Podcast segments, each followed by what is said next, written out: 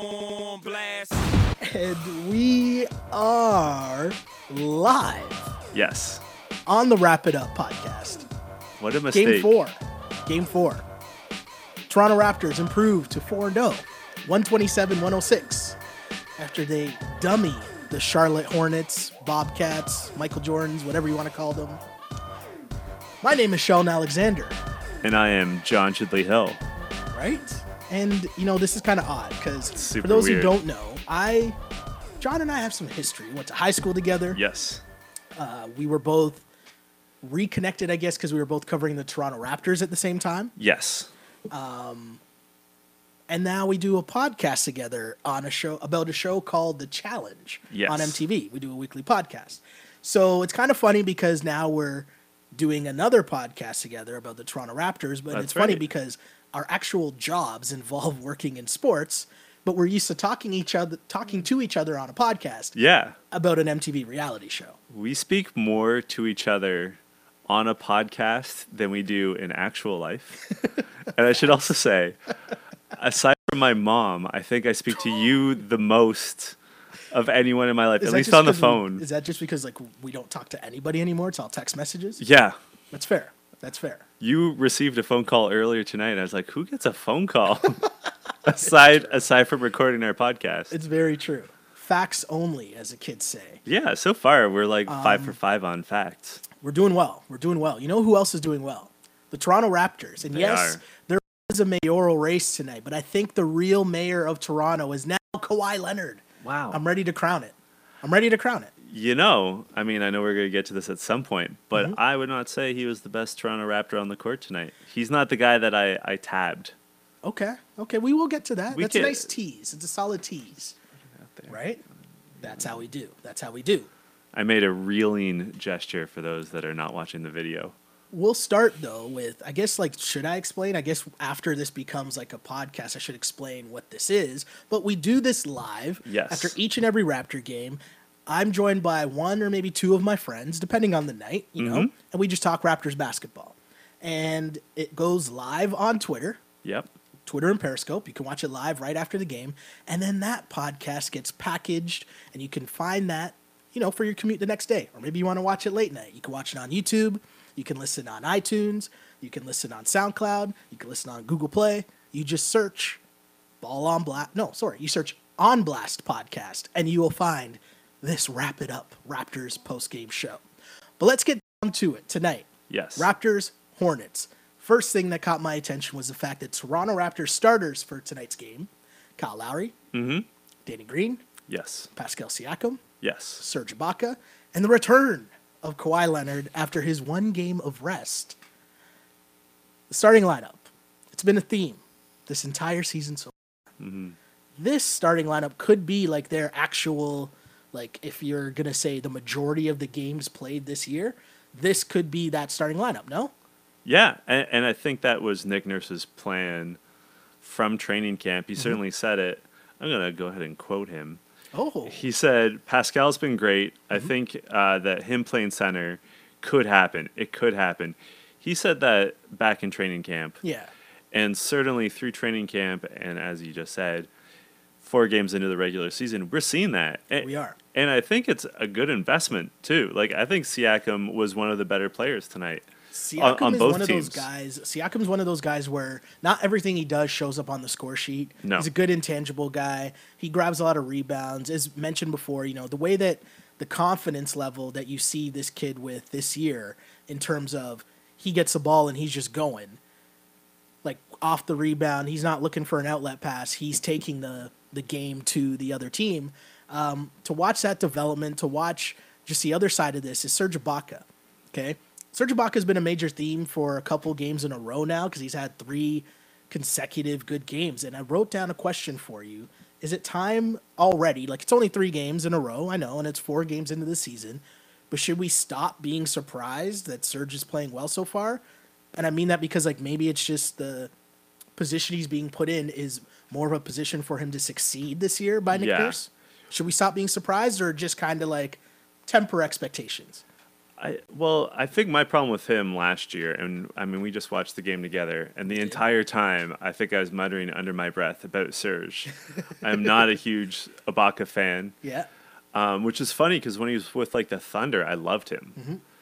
Um, my criticism last year was that he made really poor decisions. Yes. Wouldn't drive to the net. Um, would settle for weird shots. Had a terrible shooting percentage. Um, but they had him as a power forward. They did. And now he's playing at center, which I think is way more comfortable for him. It is. He had one massive block in the first quarter of tonight's game, and then like posed, which I didn't love because I wanted him to like hustle back to to Hustle on to offense. hustle onto offense. Um, but he's been looking good. You're right, and like maybe this is the formation. We should note it's interesting though.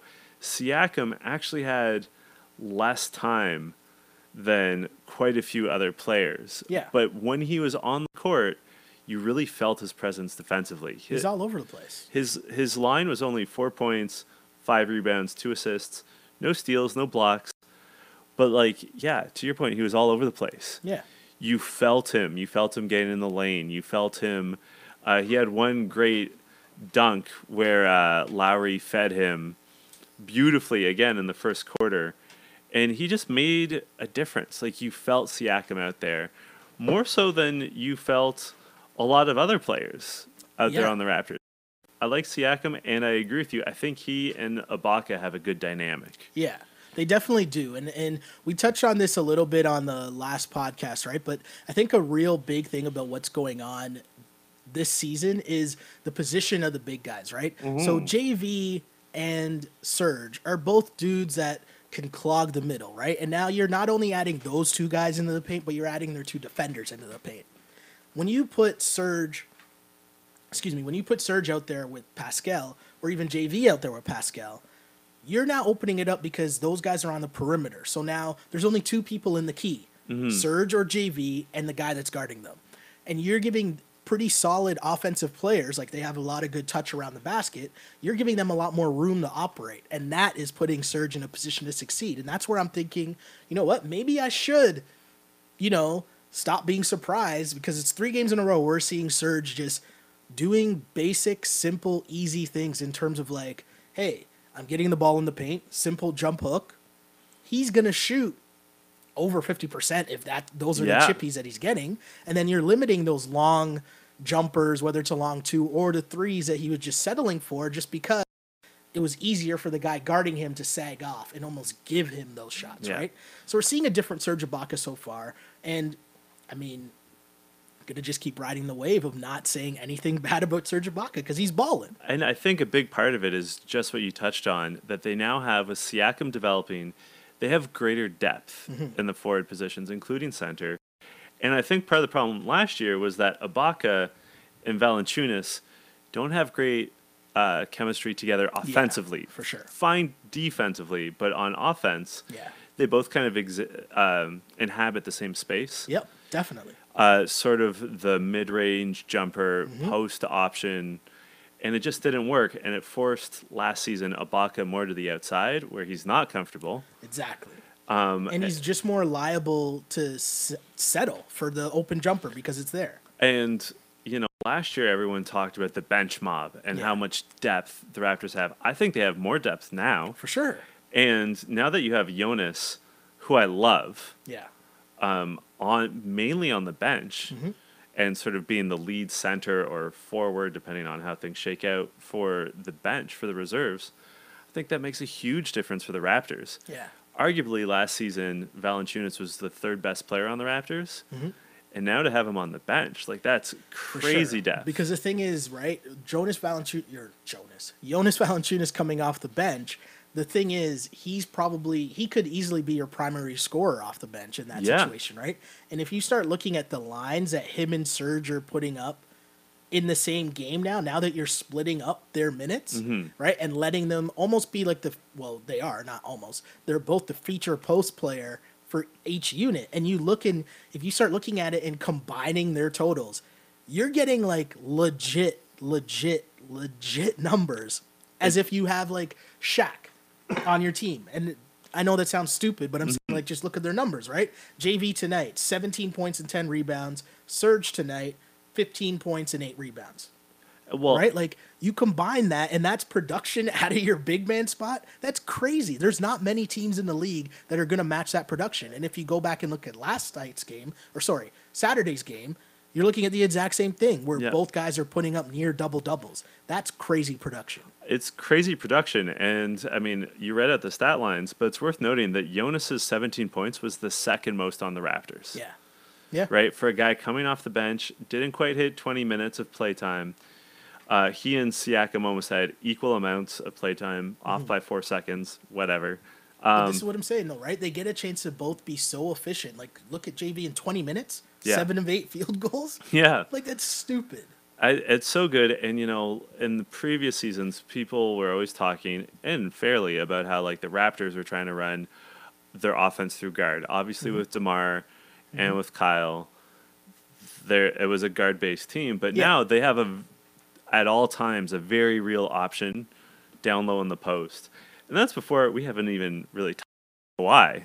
Well, here here's the thing: the beauty of the Raptors' offense, and we, we were talking about it during the game, but it's one of those things where you look at how the Raptors' offense is now. You just mentioned last year was everything is DeMar and Kyle, right? And that's kind of how the game started. That's kind of how the games went, and they kind of relented a bit as they integrated a new offense last year.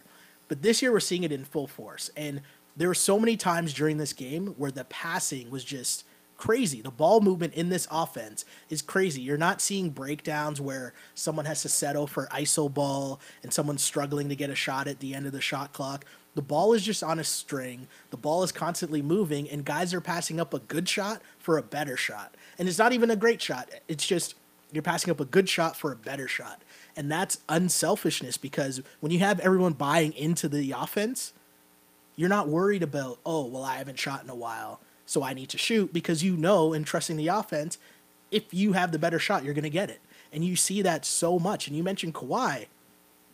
Kawhi might be the perfect example of that because he's going to be your lead scorer, but he's shooting at such an efficient clip because everything's within the construct of the offense, right? Yeah, the, you're absolutely right. They were just slicing up the Hornets with Yeah. their passing tonight. I'm looking for the stat. I can't find it, but they're. I think they earned an assist on something like 75%. Here we go. I found it. Hey. the Raptors. This was not through the game. This Mm-hmm. wasn't like the total, but at one point in the game, they had 29 assists on 39 baskets. Amazing. That is so much ball movement. Yeah. And yes, part of that is a product of good shooting. Mm-hmm. For sure. Right? Like if you pass the ball and the guy sinks it, that helps you get an assist. That's how it works. But it also talks about, it says a lot about moving to a guy who has the right matchup Yeah. and making good decisions. Mm-hmm. And when we started this conversation, I was criticizing Ibaka and his decision making. They're making better decisions as a team. Definitely. They all are. oh, without a doubt. A- and they're put in a position they're putting each other in a position to succeed You saw it too with the guard play and Kyle Lowry, Danny Green, and Kawhi Leonard. You're looking at these guys like the Hornets came in as I'm pretty sure they were leading the NBA in three point field goals made, right? Mhm. The Raptors held the Hornets to just what 31%, 32%. They only hit nine threes in this entire game, the Charlotte Hornets, right? Again, Raptors defense is crazy, but then you take that to the flip side and you look at the Raptors perimeter players. Kawhi Leonard hit four threes. Lowry hit three threes tonight. Danny Green hit four threes tonight. Right? That's 11 threes. The Hornets as a whole team hit nine. Yeah. So what the Raptors are doing on both ends of the floor, it's just dumb. And for them to be shooting such a high clip from three, same exactly what we're talking about. Ball movement, ball on the string, the the skip pass, the swing pass to hey, I might have an okay look, but if I make that one extra pass, Danny Green's wide open. Yeah. And that's money. It's like hoosiers pass the ball three times before taking a shot Imagine if Kawhi was in Hoosiers. oh my god Kawhi would score like a hundred, no? Yeah. He'd be Wilt Chamberlain. he would 100. kill them he, he, he would destroy hickory high school amazing. Uh, the the Hornets were, I don't want to say they were never really in the game, but there were a lot of points at least early on in the game, where I said to you, if they're not careful, they're getting blown out. Yeah. And it, it, it got to like 10, then it would go back down to 7. Then it would get up to like 11, go back down to 6. That was the first half. Yes. And then by the end of the first half, I wrote it down here. I'm trying to find it, but by the end of the first half, it was just crazy because Raptors ended up being up by 15. And this stat here, I got this from Josh Lewenberg, which I thought it was a great stat and telling of just Kawhi's impact. But the Raptors with Kawhi on the floor in the first half were plus 18. Without him, they were minus 15, and he had 15 points on nine shots in 18 minutes. Yeah. Kawhi Leonard All I can say is yeah. here's the thing though, right? Like you're talking about impact in the game, and I feel Mm-hmm. like what you're seeing with this Raptor team, and you always saw it from Kyle Lowry, right? But you're starting to see it now because obviously Kawhi is another feature guy on the team, but also Danny Green is a vet. You're seeing what Serge can do, but you're seeing these guys show that they can impact a game in so many different ways. It's not just about, oh, if my shot's going, I'm on. If your shot's not on, you're still playing great D. You're still rebounding. You're Yeah. still doing other things. And that's what makes this team, to me, scary the most. Like when you think about it, like what the potential is for this team. Because the Hornets aren't a great team. No, but they're mid-table. They're still a solid team. I mean, they're now 500, but like at the end of the season, I expect they'll be sixth, seventh, eighth in the. Somewhere around in there. the but I conference? mean, they're a solid team, and it looked like they don't even deserve to be on the same court as Raptors. No. That's what this game looked like to me, no? I agree with you, but also looking at the Hornets lineup, Mm-hmm. they've got some legit players. Yeah. Like Kemba Walker, Kemba's I solid. really like his game. Yeah. Uh, our old friend Bismack Biyombo Biz. Brings a lot to the table. Had a nasty block in the fourth quarter on OG Anunoby. Yeah. Um, obviously, Tony Parker as sort of your bench point guard. Yeah. Very wily veteran. Yeah. Has been there, done that. They Knows got it some all. dudes. They, They got, got some, some guys. Yeah, They got some dudes, and I think like if they figure out their rotation, they could be a, a, pesky team, as you said, down at like the seven, eight spot, somewhere around there, right? And we were talking about this again during the game, but with LeBron leaving the Eastern Conference for the first time, Mm-hmm. the Cleveland Cavaliers, despite what some might say, Mm-hmm. are not going to be the team that they were without LeBron, obviously. um, Poor that Tristan. Tristan will never live that down, will he? no, no, he won't. I wasn't going to name names, but Tristan Thompson, you're wrong. Shout out to Brampton. but they like the Eastern Conference is wide open, and that absence of an like powerhouse team like the Cavaliers, because no one is filling that void. It means that there there's all those mid range teams are going to get more wins. Like the wins that they w- were like a guaranteed loss against Yeah. Mm-hmm. Cleveland are now shifting back to them. It opens it wide open. It definitely does. It definitely does. In the Eastern Conference, it's a weird thing now, and I think people will. I don't know at what point it'll it'll be this thing where hold on, how good are the Toronto Raptors? I mm-hmm. don't know when that that's gonna happen because it's still early season. You're still like you you run into teams that might be feeling their way through things, but there's no way that the Toronto Raptors right now, like the way that they're playing, the way that they're gelling, you would assume that just because this is the beginning, that there's room for improvement. Yeah. And that's kind of scary to think about, no? When you're watching them play and watching just how things are clicking. well, let me turn that back on you. What Okay. could they improve on? I don't know. I don't. It's a like great question. like I realistically you're totally right. after after a game like that and playing against Washington and Boston like everything we've seen so far in Cleveland Mm-hmm. I, I they I mean tonight in particular again not the toughest competition in the Hornets but Yeah. Great ball movement great defense we haven't even talked about how dominant their defense was tonight Yep. I mean you touched on it with the three point shooting but they had great blocks Yeah. um, you know, they can score from basically all the positions, depending on who's the f- on the floor, and Mm-hmm. Yeah. like crazy depth, Yeah. crazy depth. Yeah, yeah. Oh, like yeah. we're talking about forwards and centers, um, Ibaka, Siakam, Valanciunas, just an incredible core of of Bigs. bigs. Also, Greg Monroe, who doesn't even play. I mean, doesn't even finally play. got some run, but yeah. and like you know he's going to be that wily veteran The other again. thing I keep we keep bringing up each and every game is they still don't have Delon Wright. yeah, they don't. He's a key part of this team. So they have just crazy depth. So you're right. Like in theory, there's always things to to In theory, yeah. to improve on, and I know that our colleagues in the arena right now Mm-hmm. are asking like where do you go from here and they're going to be like oh there's lots of things we can work on like standard standard athlete response like oh you know and like they'll get down on like how they performed in the second quarter which was their worst quarter Yeah. but also the second if you're going to pick a quarter to be bad in in basketball pick the second quarter right It's a good call. and That's like it's not like they ever trailed in the second quarter. It they the Hornets pulled within three or five points. It's kind of floating around there for a bit. Tony Parker came on the floor and like kind of energized the Yeah. Hornets bench, but it wasn't in danger. You're like, okay, you're like giving Fred VanVleet a hard time out there, but Mm-hmm. also, you know, so what? Well, like the Raptors bring back out uh, Kawhi and Kyle, and it's it's over. For sure. And you mentioned, you know, like, I don't know where the improvement comes, but one of the funny things I enjoy reading, you know, or watching when the post clips come out is the Kyle mood, Yes. right? Post game, which I always find super interesting. And, you know, it's a tough job, and you're there sometimes to be in those scrums and ask I the am. questions. But what game was it? I think it was after the Boston game. And someone asked him, like, where do you see yourself? Where do you see you guys after 20 games? And he's kind of like, I'm not a prophet. Like, what do, you, what do you want me to say, right? And it's funny Classic. because that gets looked at as the, like, salty Kyle Lowry, but at the same time, like, what do you want him to say, right? Like, we're gonna be twenty and zero, we're gonna be ten and ten. Like, no matter what he says, like, it doesn't. Like, what? It's gonna It's be just odd. So it, it, I'm loving this dynamic of watching just the massaging, let's say, of this relationship of Kyle Lowry and people. Because everyone came in from their standpoints of anticipating Yeah. one Kyle Lowry, and he knows that hmm right? And watching how those two things will come together because he said all the right things so far. He's obviously played amazing in every game so far. Yeah.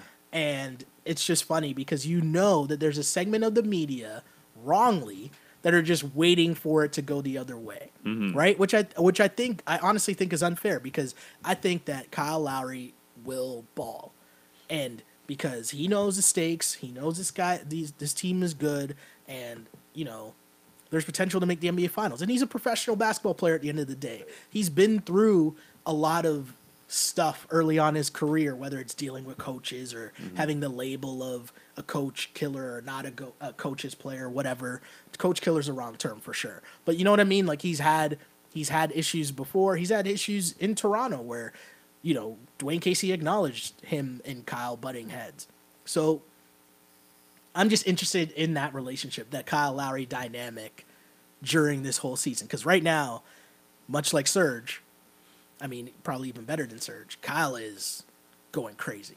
Well, let's talk about that for a minute. And Mm-hmm. like, I've met Kyle Lowry uh, Of course. dozens of times.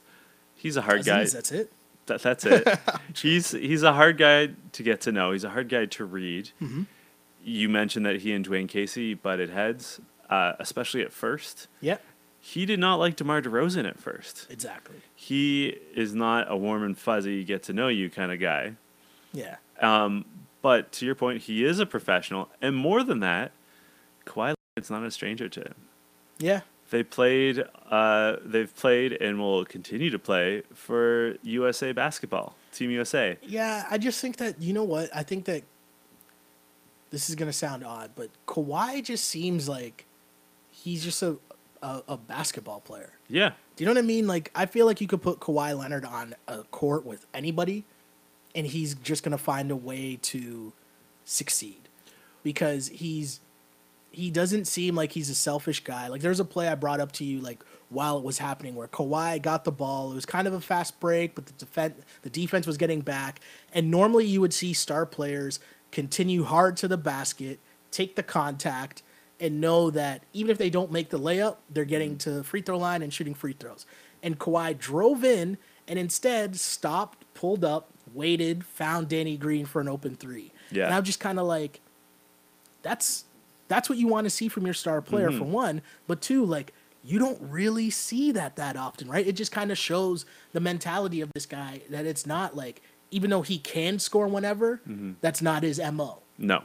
His mo is making the right basketball play. But beyond that, like Kyle Lowry knows that Kawhi Leonard did not ask for his best friend to be traded away from him. Exactly. Yeah. Like has nothing to do Kyle's not a child. Yeah, he yeah. understands Yeah. that it's not Kawhi's fault. Furthermore, uh, Danny Green and C.J. Miles were in the same class in high school. They were Mm-hmm. Okay, they are the. John and Sheldon of the Toronto Raptors, Okay. and they grew Hold up. on. Which one am I? oh, that's a good question. I'm joking. I'm joking. I'm gonna have to. Th- no, I'm gonna consider that one. I'm I gonna give. no. I'm gonna answer that on our challenge podcast. um, but they they grew up together. They grew up playing against Kyle Lowry. Yeah. Kyle really really likes Danny Green. Mm-hmm. Uh, I'm gonna name drop. I guess myself. Um, I was I was at the news conference, the opening season news conference Yes. the famous one where Kawhi laughed and everyone Yeah. roasted him for it and continues to roast him for it. Which is so weird. And anyways. and I at that news conference I asked Kyle, um, you know, how excited are you to play with Danny Green, a guy that you've never played with but have played against your whole and he lit up. Yeah. And that was you saw the news conference. yeah, yeah, It was classic salty Kyle. yeah. But at that question he's not salty. He No. genuinely likes Danny Green. Danny Green and Kawhi like the all the ingredients are there. Here, here's it's the gonna be fine. Total. And here's the thing, right? That I feel like, you know, I'm tiptoeing around this for sure. But media narratives, right? And things Mhm. that end up be becoming stories and things like that, right? Like you got to understand it from the athlete perspective, right? In a lot of these situations, they know or they end up feeling as if you're trying to get them in trouble, Yes. right? And so And that's definitely the case with Kyle. Definitely. And so if you're coming in and asking him something that's not about DeMar DeRozan Mhm. or not about how's your relationship with Kawhi, he's going to be more than ready to answer that question because it's something different, right? It's something Yeah. that's not just the same like And it's not going to get him in trouble because he's just praising his new teammate. and because remember, after game one, someone did ask him, "Oh, the relationship with you and Kawhi looked great," blah blah, blah. and he stopped. He cut the guy off, and he's like, "It's one game, man." Mm-hmm. Right? And it's just Kyle is is is Kyle, right? And he he kind of sees what the he knows the situation, right? And he Mhm. has his guard up, and you totally understand that. You totally get that. But watching him do what he's doing, it's interesting. He he he won't get this this what I guess I'm gonna call our king of the court for tonight's game. but who who was your main guy tonight that you think showed out for the Raptors? Uh, before we get to that, I have to tell you one little talking point okay, that I made a point of not bringing up to you okay. because I like to surprise you, keep you on I'm your toes. I don't know how true this is, but did you see that Kyle Lowry Mm-hmm. maintains that we all mispronounce his first name? Is this for real? What do you mean? I don't know if he was like pulling someone's leg, but he said in an interview that we all mispronounce his name. It's not Kyle with two syllables. It's Cal. Kyle. Cal Lowry. That's just a that's just a, an American twang though. I know, but because we're all Canadians and we love hitting our syllables. Yeah, yeah. That's just Cana- that's just twang. That's not. Oh, I, I, I'm not mad at him for that. I'm not mad at him either. I just think it's funny. It's just some American twang. Kyle. It's like when Ariana Grande, we've all been saying her name wrong as well. Whatever. Ariana Grande can get out of here. Oh wow, Pete Davidson fan number one just no, showed up. No, no, nothing to do with Pete Davidson. Just like whatever. Mac um, Miller fan number one. Nope. nope. Actually, if I think back to it, it probably has to do with her brother. Is it her brother? Yeah, who was the on Big annoying Brother. Guy that was on Big Yeah. Brother. That's probably where that's that feeling stems from. But again, we'll save that for the challenge podcast. I'll tell you who my king of the court was. Are you just plugging the challenge podcast? Is that yes, what's going you killed right it. my now? entire straight plug. Is that, is my that what's going my on? right entire plan was to come on to your podcast Yeah. and Shanghai it for our podcast. and also, I? Shouldn't we do the opposite because like the You Killed It podcast is like probably way more popular than this podcast. So should we be doing the opposite? I'm just trying to keep it that way. no, no, no. I'm not doing. We'll we will played, plug. well we'll played. we'll have some cross pollination. Well to answer your question, my king of the court. Yeah. For your Toronto Raptors, Mhm. Danny Green. I love Danny Green. I thought he was a huge steal in that trade. Like the fact that he was a throw-in. Yeah, and I always wonder that, right? Like that's how he gets it gets labeled. But I honestly wonder if Masai Ujiri was kind of like, oh no, we want Danny Green. Like it wasn't a throw in. Do you know what I mean? Like Yeah, I'm we, not We sure. all just have assumed that. but I don't know if it was if that was the actual case. Like that was a perception, but I don't know if that was the actual case. And I'd love to get that from Masai Ujiri. Actually, it's a good point. Should save that question. But I thought I thought he had a fantastic game though. He his line was 16 points, 6 rebounds, 2 assists, a steal, 2 blocks. defense, Two two of the 5 Toronto Raptors blocks. I think it was 5 blocks that they had. defense. Uh 75% shooting. Mm-hmm. 66.7% from three-point range. We'll take it. And just great defense. Like and and timely defense. Yeah, and you know great passing and great movement just all over the court you noticed him every time he was out there and he only played i mean only he played 26 minutes 24 seconds but i really felt like he was the guy to keep your eye on and sure Kawhi had more points uh, as did Valanciunas and he did not have the most rebounds but you just felt Danny Green's presence yeah. at all times, even more than Kyle Lowry. I, f- I felt like I was more aware of Danny Green. Kyle Lowry, who had 14 assists, Yeah. like a great performance too. But as time goes on, I think we'll we'll realize the full value of Danny Green in terms Mm-hmm. of just watching that he is a knockdown shooter. Like he is a legit, Yes. legit shooter. And so as time goes along, we'll kind of recognize that Mm-hmm. and understand the importance of it because we haven't really seen a shooter like that on the Raptors, right? Like CJ Miles, as advertised, is one of those shooters. Yeah. But whether it's minutes or whatever, he hasn't been consistently that guy. Mm-hmm. Yeah. Danny Green will be that guy on top of playing defense. Well, put it this way: if you compare last season's Raptors to this season's Raptors, Mm-hmm. again, it's early, small sample size, yada yada. But last season, I would have said that your three best Raptor, Raptors, I know how to say it, Raptors, were DeMar, Kyle, and Jonas. Jonas being number mm-hmm. three, okay. in my opinion. I got you. But you could debate whether or not Jonas was number Yeah. three. I, some people you might get a Fred VanVleet, Yeah, maybe, but yeah, I get but like point. that's probably I get the your point. majority. Now the Raptors traded. Sure, they traded DeMar, who is arguably their best player, probably their best player. They get Kawhi in, who's definitely their best player now. Mm-hmm. But Danny Green is, I think, definitely their third best player now. It's interesting. It's an interesting argument, for right? sure. And an suddenly, argument. Jonas, who has not lost a step, he had a double double. We Yeah. just finished praising him. He's now maybe your fourth or fifth best player, and the way they're now using him and Ibaka, Yeah, like so much more depth just by that addition of Danny Green. And importantly, I think Kawhi and Danny are so much better. I'm speaking as if they're my best friends, Kawhi and Danny. Leonard and Green Mm-hmm. are so much better defensively yeah, just naturally Mm-hmm. in terms of cutting off passing lanes and getting steals and getting blocks and tipping shots, getting their hands in faces. it's the little things. It's the little things that make this team so much harder to play. Yeah, no, I totally agree. So much harder. totally agree with you there.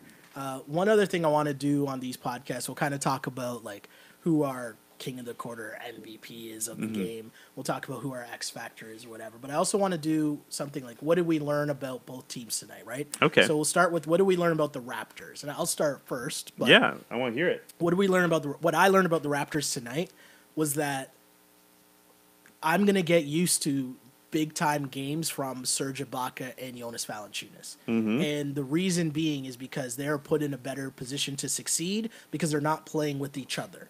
So that opens up the floor for each of them. That allows them to be the the the centerpiece. Pardon the pun. Didn't mean to do that, but that's terrible. No, no, that's fine. I love of- puns. of the offense when they're in the game, right? And as mentioned, the spacing this year makes everything so much more different for this offense. And so when someone shoots, it's basically Serge or JV, who are both two solid rebounders, one on one against whoever the other team's big is. Mm-hmm. And in most instances, they're going to come away with that rebound, right? Or even if you dump it into those guys, they're two solid players that you're probably not going to dump it into them and and have them like go one on one. You know what I mean? You're Yeah. probably not going to do that often, but you can do that. Yeah. But more importantly, on the dribble drive ba- uh, breakdowns, when you get Kyle or you get Fred or whatever, they're good at finishing around the basket. They have good hands to catch Yep. and finish at the basket. So you're gonna see them shoot high percentages and then put up near double doubles each. And so the trend that I want people to pay attention to going forward is combining their two numbers each night and then see that center, like what the Raptors are getting from that position each night. And you're gonna see a legit starting hmm. centers numbers, right? Like, and by legit, I mean like an all-star starting centers Yes. numbers. When you put those two guys' numbers together night after night, that's a production of what a starting a starting all-star center would be. That's what I learned tonight from the Raptors because I've seen it now. What three out of the four games, mm-hmm. at least.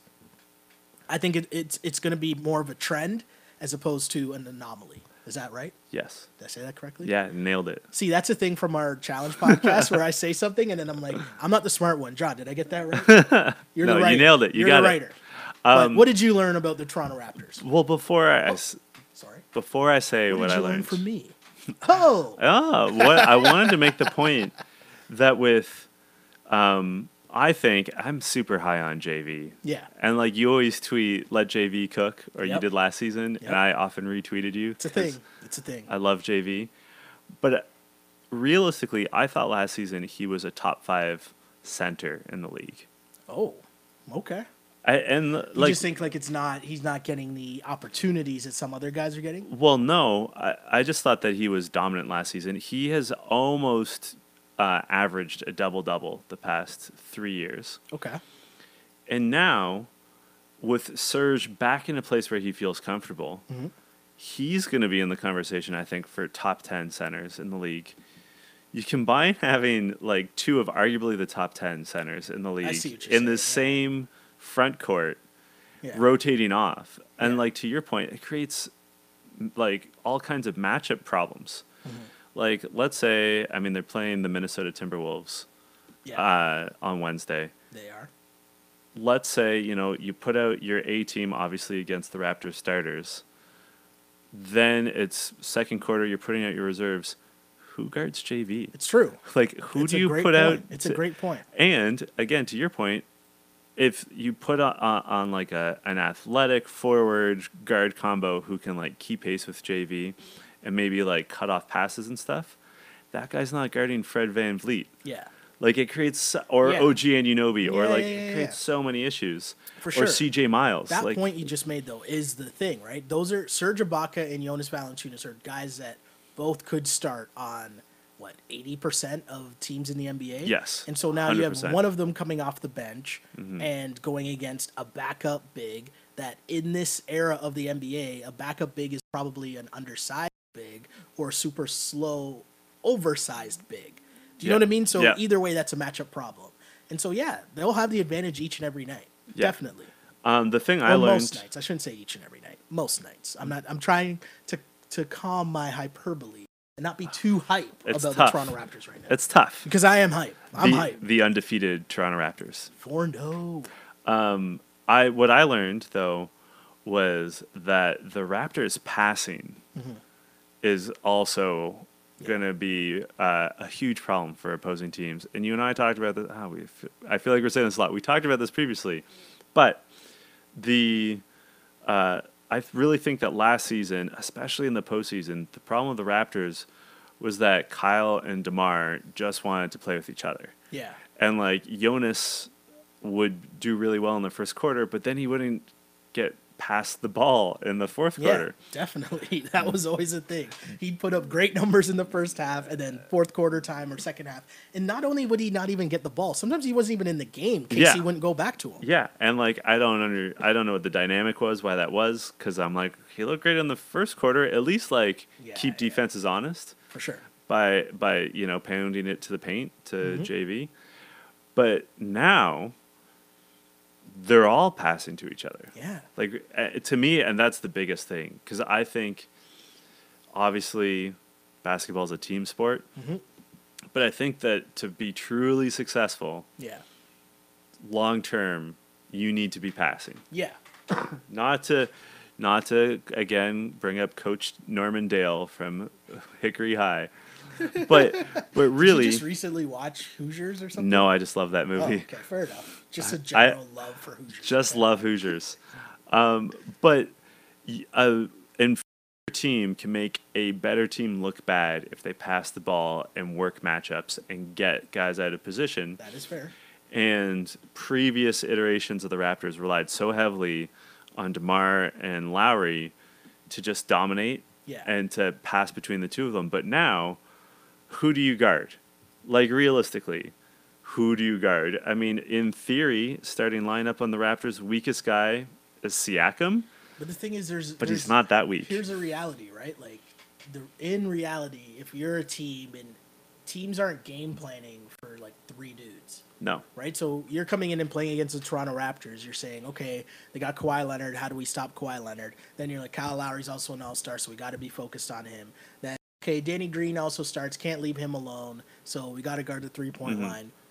Like, how far down is JV? And then whoever, which one, ever one of them's coming off the bench, right? So it's and most people don't know about Pascal yet. That's the No. thing. So right now where the Raptors are at, obviously they're four and zero, so it's super easy for us to be mm-hmm. like, "Oh man, this is great, this is great," and you know, I try to quell everyone's expectations by reminding that this isn't gonna, it's not, they're not going eighty two and zero, right? So there's gonna be slip ups, there's gonna be adversity at certain points of the season. We're not there yet, and I don't know where necessarily that's gonna come from, but right now this team looks legit. And Yes. When they made the trade, I know there's a lot of different amongst the fan base, there was a lot of different talk about how this was going to go, what this is going to be like. And my thing was always with this Toronto Raptor team, they were already a good they're mm-hmm. already a good regular season team, right? Mhm. You you saw the the the possibility or the seeds of this offense last year. So now you add in Kawhi, and then- and this sounds so simplistic, but you add in Kawhi, as you said, who's better than DeMar. You add in Danny Green, who's going to give, who's another starter, mm-hmm. right? So now you're upping your starting lineup. That pushes everyone else down a notch. So mm-hmm. you're giving yourself more depth. And again, those guys are already really good. Fred VanVleet's really, really good. Yeah. And this team is gonna be great. And so as long as everyone stays healthy, I said this before the season, so we can go back and check the tapes. There's receipts. But if everyone stays healthy, this team is winning 60 games. Like that's Yeah. what's gonna happen during the season. And the playoffs are when he hey, this is why we got Kawhi Leonard. Yes. Because our stars consistently might have faltered in the playoffs or maybe are and I'm saying our, I know that's terrible.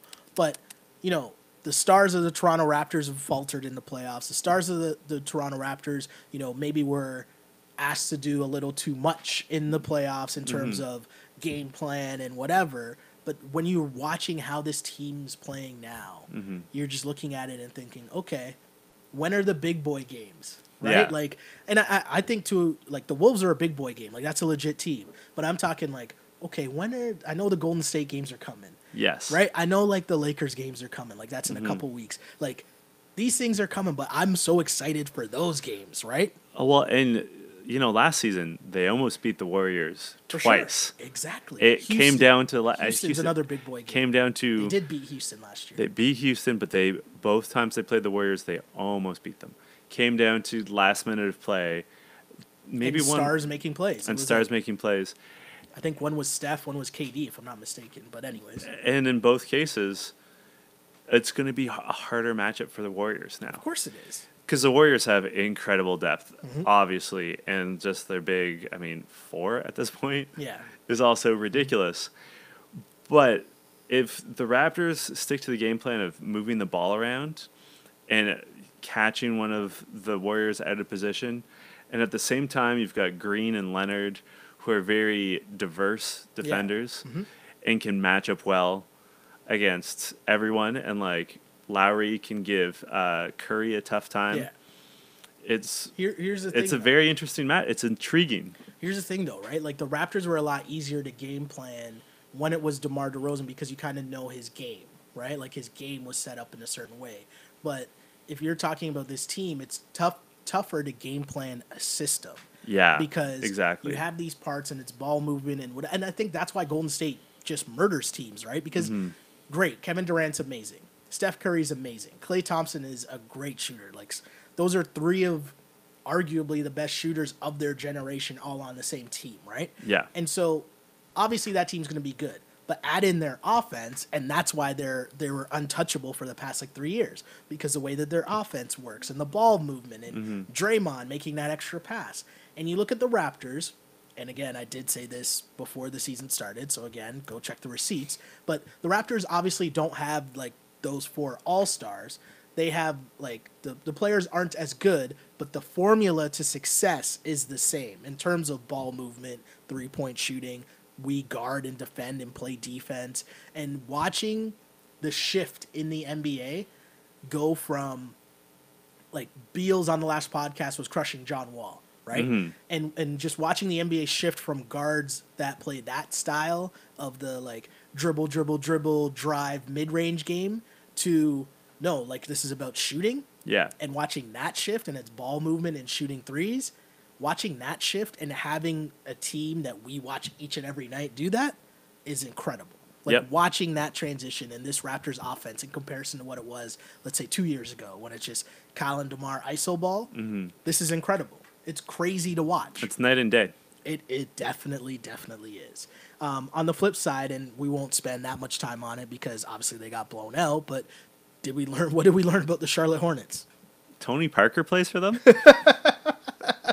That's so funny you said that because the thing that I learned about the Charlotte Hornets, and I can't even find it right now, but uh, why can't I find it right now? The thing that I learned about your Charlotte Hornets was that I can't find it right now. What is going on? I, I just love the phrase your I don't mean your your. no no i just i think it's just like this it's a, a sports journalist chirp like a low key. Oh key yeah, yeah, yeah. I think it started from Wilbon and Kornheiser. That's my thought because Wilbon and Kornheiser would always have the sarcastic "your boy." That's Yeah. definitely not your boy. no I, and Right. that's i just love that especially like the shittier the team the better it is yes, it works so well. Like- but I, I think that's where it does come from. I, I think so. I could be wrong. Someone listening or watching could tell us that.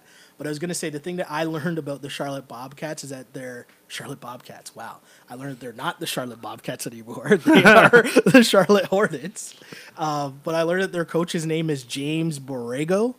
I don't even know if I'm pronouncing that correctly, but that's their head coach now. That's what I learned about the Charlotte Cool. Hornets. Cool story, huh?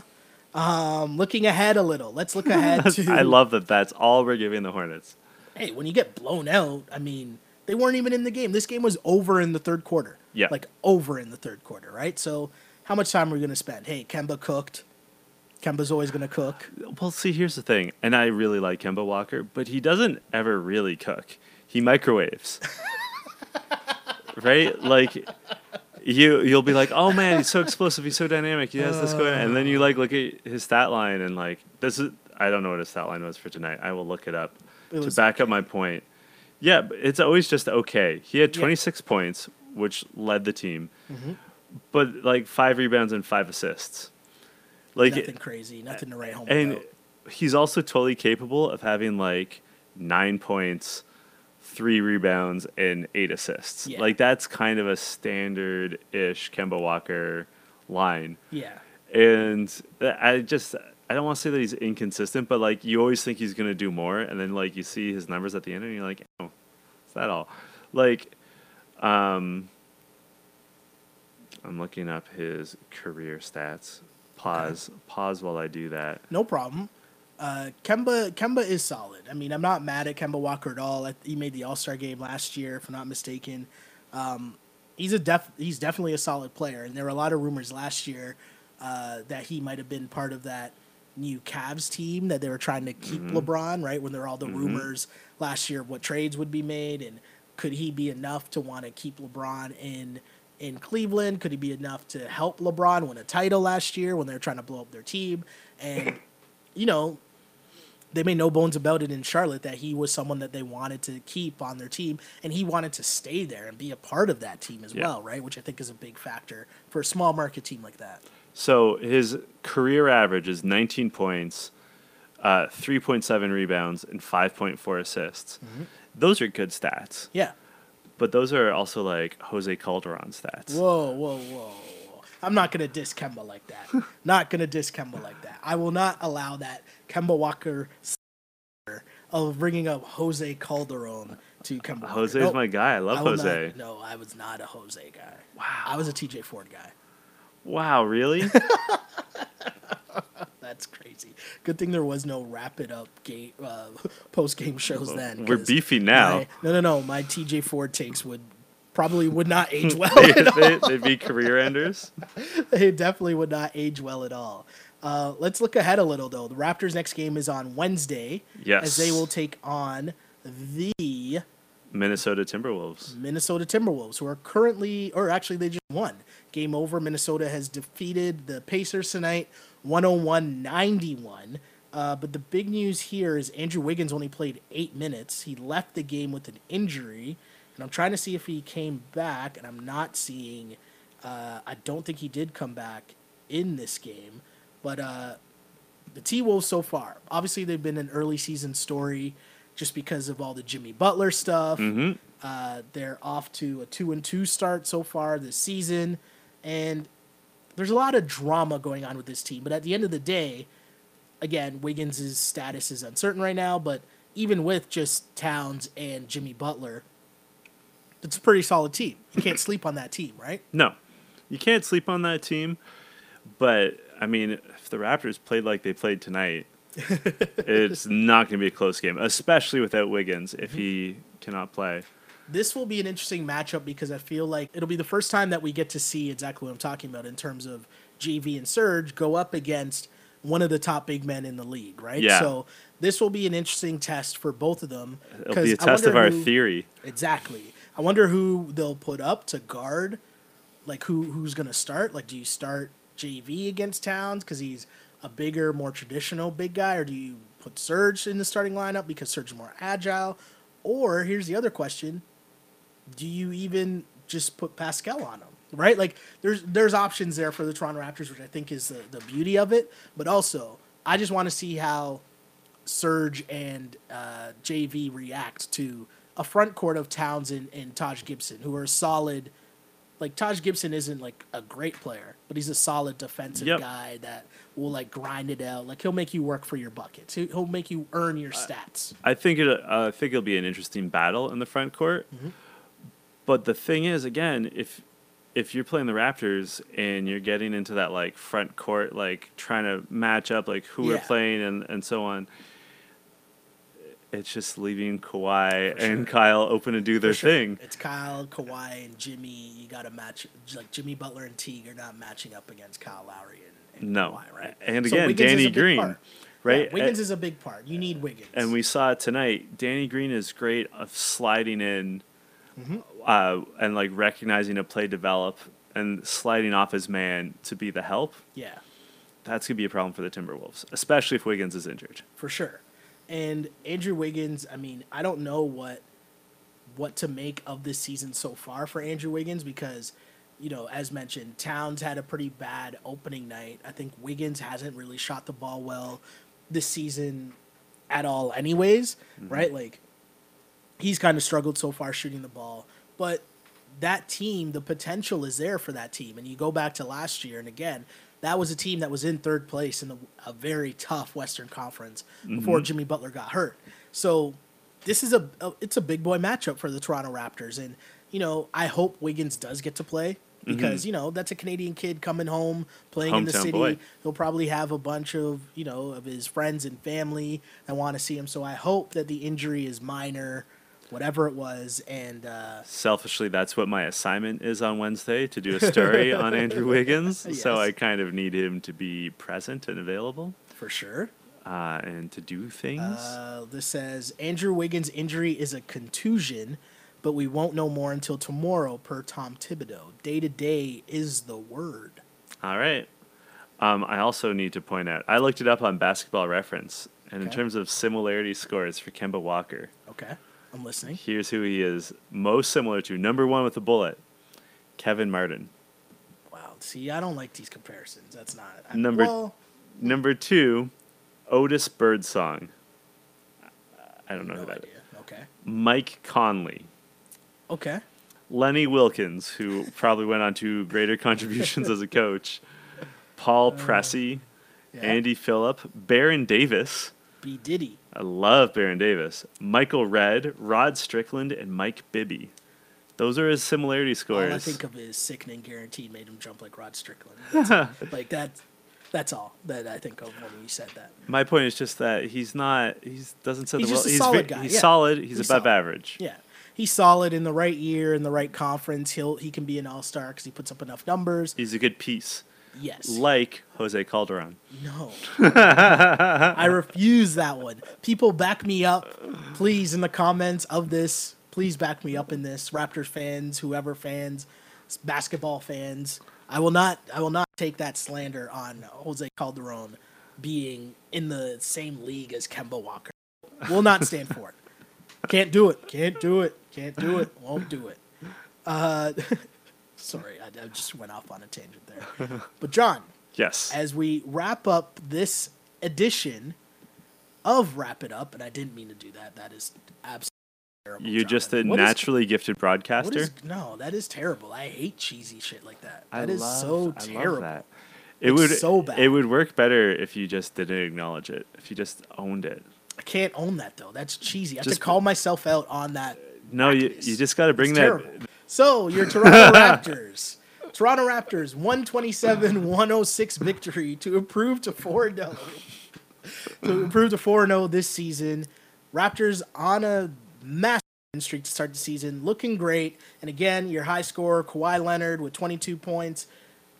Jonas Valanciunas, Jonas Valanciunas off the bench, 7 of 8, 17 points. Big win for the Toronto Raptors.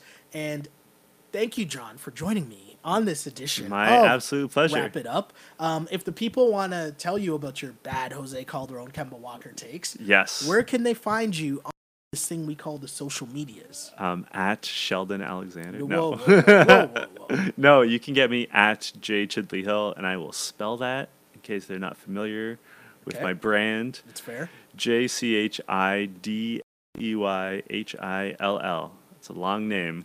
Maybe I'll put a key up, but I probably won't, to be You, honest. you can live your life. And also listen to me on You Killed It, the podcast about the challenge. Yeah, if there's With- like MTV Challenge fans out there for sure. If you want to talk Raptors basketball or the challenge, I guess you can find me on Twitter at Shell Alexander, uh, on Instagram, Sheldon Alexander. Shout out to the people on the YouTube page, liking and subscribing and Mhm. watching all of the YouTube content. And if you want to find us on YouTube or on iTunes or SoundCloud or Google Play, just search On Blast Podcast. You can find this and every other episode of Wrap It Up, which, if you want to tune in live, you do that on Twitter at Shell Alexander after each and every Toronto Raptors game. We'll be here talking ball. I'll be joined with one of my friends. I keep it as a tease. You never know who's going to show up as the feed pops up, but I'll be here with somebody. And we'll be talking ball, talking Toronto Raptors, and, you know, just having a good time. And maybe talking Hoosiers. No, we will not be talking Hoosiers again. It's so like fake and such a terrible. I'm not gonna say it's terrible. I'm not gonna say that. But the basketball scenes are kind of like, come on, man. The picket fence, like, come on. You gotta throw the picket fence at him. That's terrible.